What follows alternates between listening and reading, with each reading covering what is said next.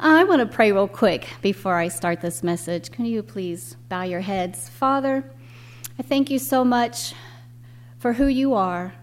I thank you that you are holy, you are faithful, you are faithful when we are faithless. I thank you so much for your present, your presence, your presence who is with us here today, who lives within us today.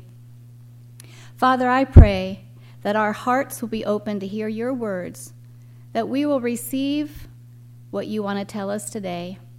Thank you in Jesus' name. Amen. Barry and I have been covering Bible foundations, and I am actually finishing up the foundation series today, and I'll be speaking on the Church of the Living God. So I do get to cover a non negotiable Bible doctrine on the church, specifically the Church of the Living God. Now, we say the word church all the time. For example, we say, We're going to church, or We sure had church today, or perhaps you've heard, We are the church. Well, today, if the word church is mentioned in conversation, they're most likely referring to a group of believers, like Baseline Church, or Radiant Church, or First Baptist Church. But what really is the church? There are actually two distinct meanings to the word church. The first is a reference to a church building or as a designation for a local congregation, like in Romans 16:5 when Paul was saying, Give my greetings to the church that meets in your home. He's referring to an assembly of believers. In the New Testament times, there were no buildings designated as churches. Instead, Christians met in homes for prayer and worship. So I'm going to use the term local church or local congregation when I'm speaking about a meeting place to avoid confusion. Here are some more references to a congregation in the Bible. Acts 9:31 says, "The church experienced a time of peace." Too bad the translators of the Bible didn't use the word assembly or congregation when the verse specifically was talking about an assembly of believers. 1 Corinthians 16:19 is really obvious about its meaning. The churches here in the province of Asia greet you. There is a second meaning, and that is of the whole company of born again, redeemed persons, regardless of location or time.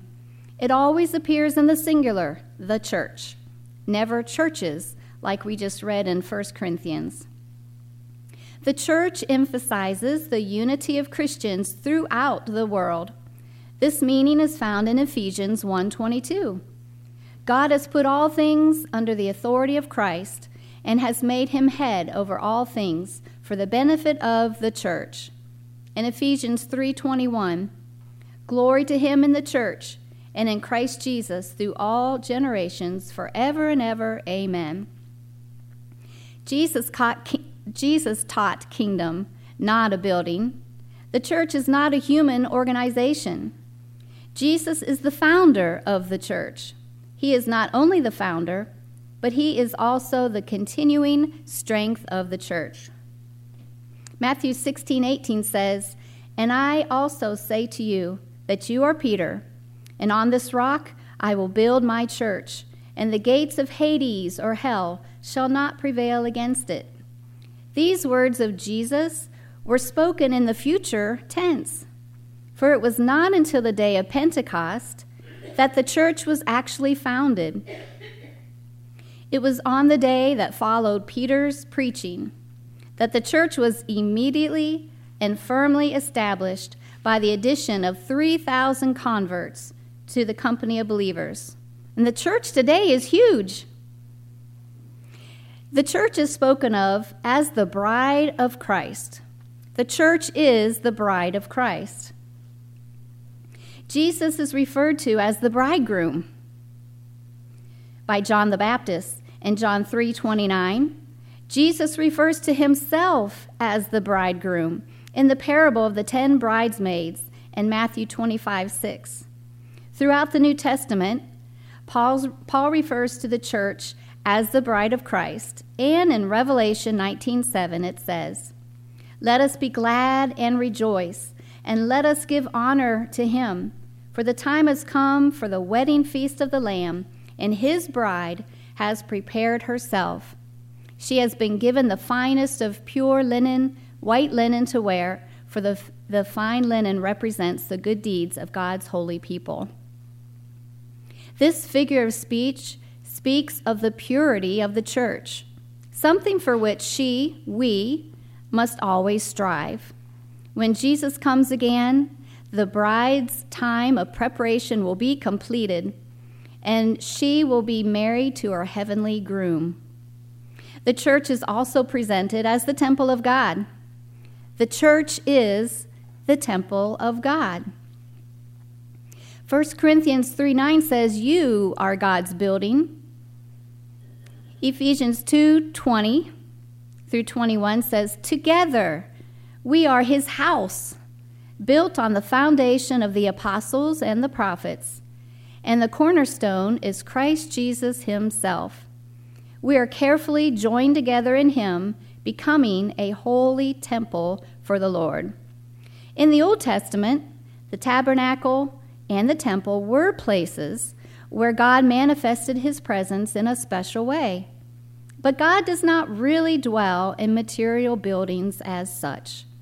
His special presence is manifested today in a spiritual temple called the church, in you and in me. Each and every believer is a temple of the Holy Spirit, but the entire church is also described as the temple of God, like in 1 Corinthians 6:19. Don't you realize that your body is the temple of the Holy Spirit who lives in you and was given to you by God? And then again in 1 Corinthians 3:16. Don't you realize that all of you together are the temple of God and that the spirit of God lives in you? God's temple is holy and you are that temple. The church is also spoken of in terms of a human body. The church is the body of Christ here on earth. 1 Corinthians 12 27.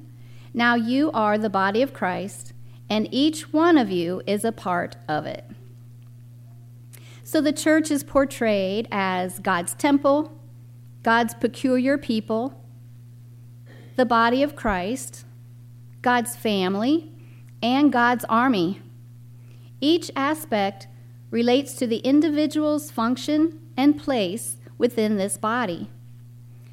When Jesus fed the, the 5,000, it was a big group of people. He had the disciples divide them up into groups of 50 and 100, so passing out food would be more manageable. It's like that with the church. Remember, it's huge. There's thousands and thousands of members. The church is divided up into little assemblies of local churches, so also feeding the people could be more manageable. The Lord places a believer in the local congregation so that we will grow and find our work and our giftings there. We need to join the most powerful service on earth, the service of the believer. Now, I'm going to talk about the difference between the believer's ministry and the shepherd's ministry within the local church. What is the role of the shepherd? The duty of shepherds was to keep the flock intact, to protect it from predators, and guide it to market areas in time for shearing. So the shepherd's work is grounded in three, these three functions one, to lead, two, to feed, and three, to protect. Ephesians 4 8 speaks of Jesus giving gifts to men. They are ministers that have been set in the church by Jesus himself. So I'm going to read Ephesians 4 11 through 16. Now, these are the gifts Christ gave to the church the apostles, the prophets, the evangelists, and the pastors and teachers. Their responsibility is to equip God's people to do his work and build up the, bo- the church, the body of Christ. This will continue until we all come to such unity in our faith and knowledge of God's Son that we will be mature in the Lord, measuring up to the full and complete standard of Christ. Then we will no longer be immature like children. We won't be tossed and blown about by every new wind of teaching. We will not be influenced when people try to trick us with lies so clever they sound like the truth. Instead, we will speak the truth in love, growing in every way more and more like Christ, who is the head of his body, the church. He makes the whole body fit together perfectly. As each part does its own special work, it helps the other parts grow so that the whole body is healthy and growing and full of love. These are the gifts Christ gave to the local church. Again, the apostles, the prophets, the evangelists, the pastors, and the teachers. Why? Why did he give these particular gifts? Remember, it said to equip his people for works of service so that the body of Christ may be built up. The New King James Version says, For the equipping of the saints, for the work of the ministry, for the edifying of the body of Christ.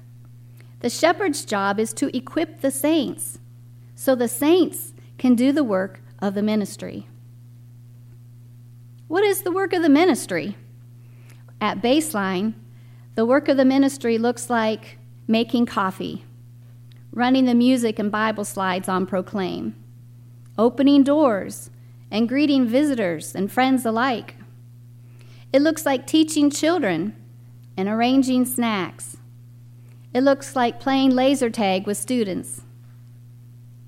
It looks like edifying and praying for one another. It looks like singing and worshiping. It is sharing the love of Jesus at our workplace, at our schools, and in our home. It is visiting and mailing cards to those who cannot make it to church services any longer. The work of the ministry has many different faces and works. But what we're actually doing is building up the body of Christ. It is the work of bringing God's message of good news to people. That's the work of the ministry. The work of the ministry is not standing in the pulpit delivering a sermon.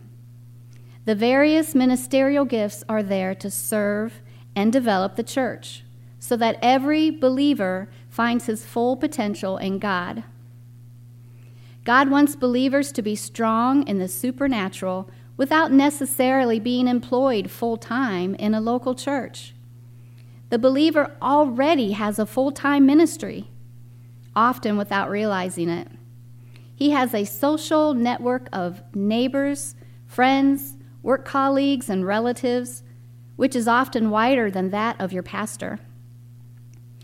Therefore, it is tragic when a believer becomes passive and lives only through church services, hoping that the preacher will do all the work.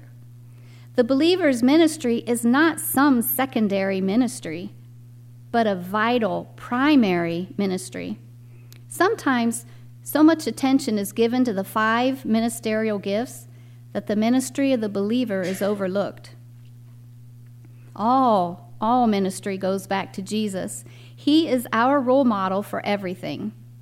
The Lord's Spirit was on him to empower him to preach, to heal, and deliver. Today, through the Holy Spirit, that same anointing has come upon the whole body of Christ. Each individual is anointed to serve and do the works of Jesus. Nowhere is it written that only the preachers are spiritual ministers. Jesus says in John 14 12, I tell you the truth, whoever believes in me will do the same things that I do. Those who believe will do even greater things than these because I'm going to the Father. Every believer is called to live a supernatural life with Jesus. We must understand that God's power, anointing, and blessing come only through obedience. Jesus is not only our personal Savior, but Lord over his body, the church. And the church's ministry outlet throughout history is the local church. Therefore, the individual believer must come into the obedience of faith in the local church where he will find protection, security, blessings, and assignments. Obviously, God does not want all Christians to become pastors or evangelists or prophet or apostles. All Christians have something to contribute to the body of Christ. The purpose of the pastoral gift is to build up the body of Christ. The church is a body of believers with a specific nature and purpose. The local church has a role. These biblical roles or ministries of the local church are foundational to it. So, what are these roles? Well, there are many, but key to any local church are foundations in worship, edification, and evangelism. Can you guys say those three roles with me again? Worship, edification, evangelism. It is pertinent that these three roles be practiced in our small group Bible studies, quilting group, youth group, Sunday school, especially the edification part. Let's break them down. Worship. Worship is God centered and Christ centered. We are to praise and glorify God in worship. As such, every Christian needs to be part of regular fellowship and worship. When we worship, we are ministering to God. When I think of worship, I think of when we come in here to church and we sing, we worship. And as we sing, we are worshiping God. It's a lot of fun to sing songs that I grew up with in the hymnal because I grew up as Mennonite. I don't know if any of you knew that. So for 10 years of my life, I sang out of a hymnal just like you all. And then after that, we went to other churches that didn't use hymnals. So when we come in here and we sing songs that I'm familiar with, it's a lot of fun.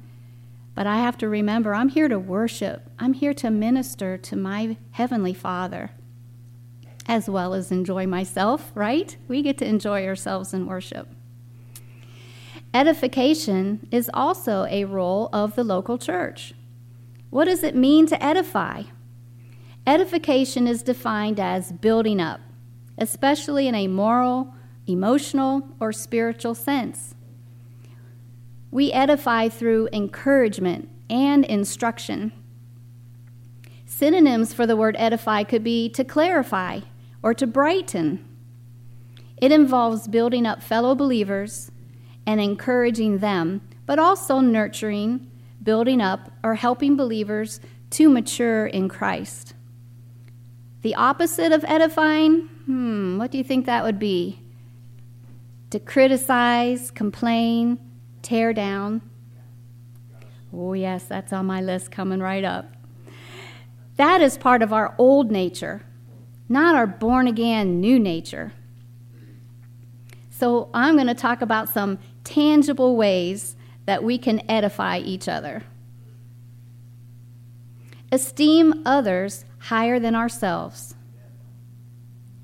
Be wise in our speech. Communicate more effectively by thinking before we speak. Be encouraging. Be quick to forgive. Be understanding. Zero gossip. I didn't point to her because she gossiped, because she suggested it. That's why I pointed to her. Share knowledge and stay humble. Evangelism is also a key role of the church. This means reaching out to a lost world with the good news about Jesus.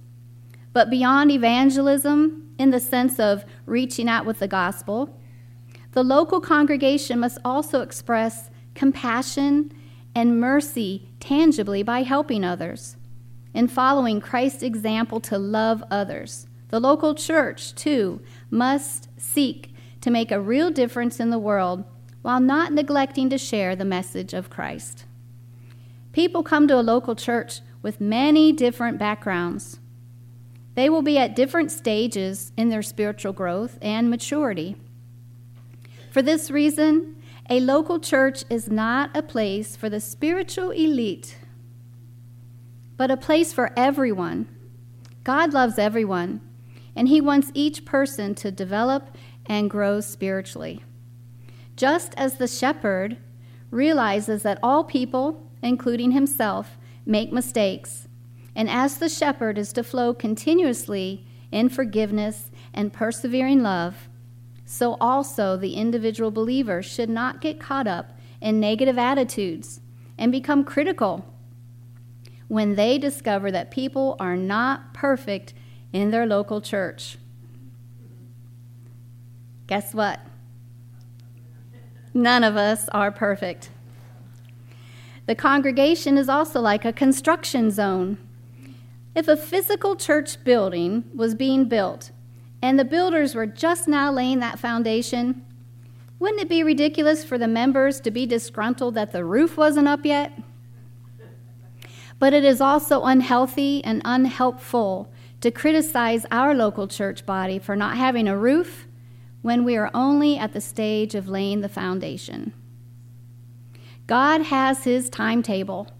He knows when, where, and how everything should come into place. Those who contribute toward the work will see it appear and see all needs gradually met. The church is also the army of God, and the believer is a soldier. The local church is a place where soldiers can receive inspiration and instruction, enabling them to go out, invade, and gain ground in their immediate surroundings. Shepherds, pastors, or spiritual leadership in local churches are comparable with the officers in an army. They lead in battle, inspire, instruct, train, and have the care of the soldiers, while at the same time caring for the wounded with the purpose of getting them back on their feet and out into the battle again. They cannot do all the work themselves. They are to oversee the work, that it is done. They are to help the soldiers, the believers, to be competent in service. It is the believers who are to go out and take the land, and they are well able to do it. The church is also the family of God and the believer is a child. The local church is a home full of love and care. However, in a family, there is more than only care to be found, isn't there? There is also the institution of authority for the function of a happy and harmonious unit. Harmonious unit. Baseline is quite familiar with the work of the ministry, especially the work that involves helping people. The people here have been helping others for so many years that the work has become almost automatic. When Sally passed away, all the ladies knew what was needed and what to do. They put together a luncheon seamlessly. So, what may be new to some of you in this message is hearing the role of a shepherd or a pastor. Moses is a great example of an Old Testament shepherd in his role to the children of Israel. He was the point man whom God spoke face to face, and then Moses went out and led the people. In a local church, the pastor is the point man. He is meant to lead the flock, just as Moses did. He is meant to hear from God, to be led of the Holy Spirit, to feed the flock what the Holy Spirit is leading him to feed. We, your pastoral team here, we know that this aspect of the local church is different than what you've experienced. As Baseline is still transforming from old ways to new ways, let's be patient and loving with each other. Here's an example of how this whole thing works. When your pastor, Barry, asks the whole church to be involved in that 2022's Bible reading challenge, be on board. Take part in that challenge. Buy a book, or get on the plan on your phone or on your computer. Is it possible for everyone here to read together the entire Bible one day at a time? It is possible. Is it possible the Holy Spirit inspired Barry to do this? Allow the Holy Spirit to change our thinking on the role of the shepherd. Trust God, who is the one who delegated this authority. Trust God that He knows what He's doing. The church's ultimate goal is revival. There is both a divine and a human side in revival. God works in people's hearts so that they are drawn to Jesus. Revival involves restoration and reformation. It shakes society and brings salvation to the people. And God wants all this to be achieved through His church. When we think of revival, we often think of mass revival, where thousands of people find salvation. And that is revival in its broadest sense. But strictly speaking, the definition of revival is to rouse the church to an active, living faith and true obedience. And this results in God's presence, glory, and wonder being seen among his people. When revival comes, it penetrates society, changing individuals and changing the church. A new wind of life and freedom blows over mankind. This enormous task is impossible for man, but God can perform it, and He will do so. Revival will shake the world, and the church will carry it through before Jesus returning. Amen. Amen. All right, Jan and Diane, come on up. Everybody stand up. Let's sing our final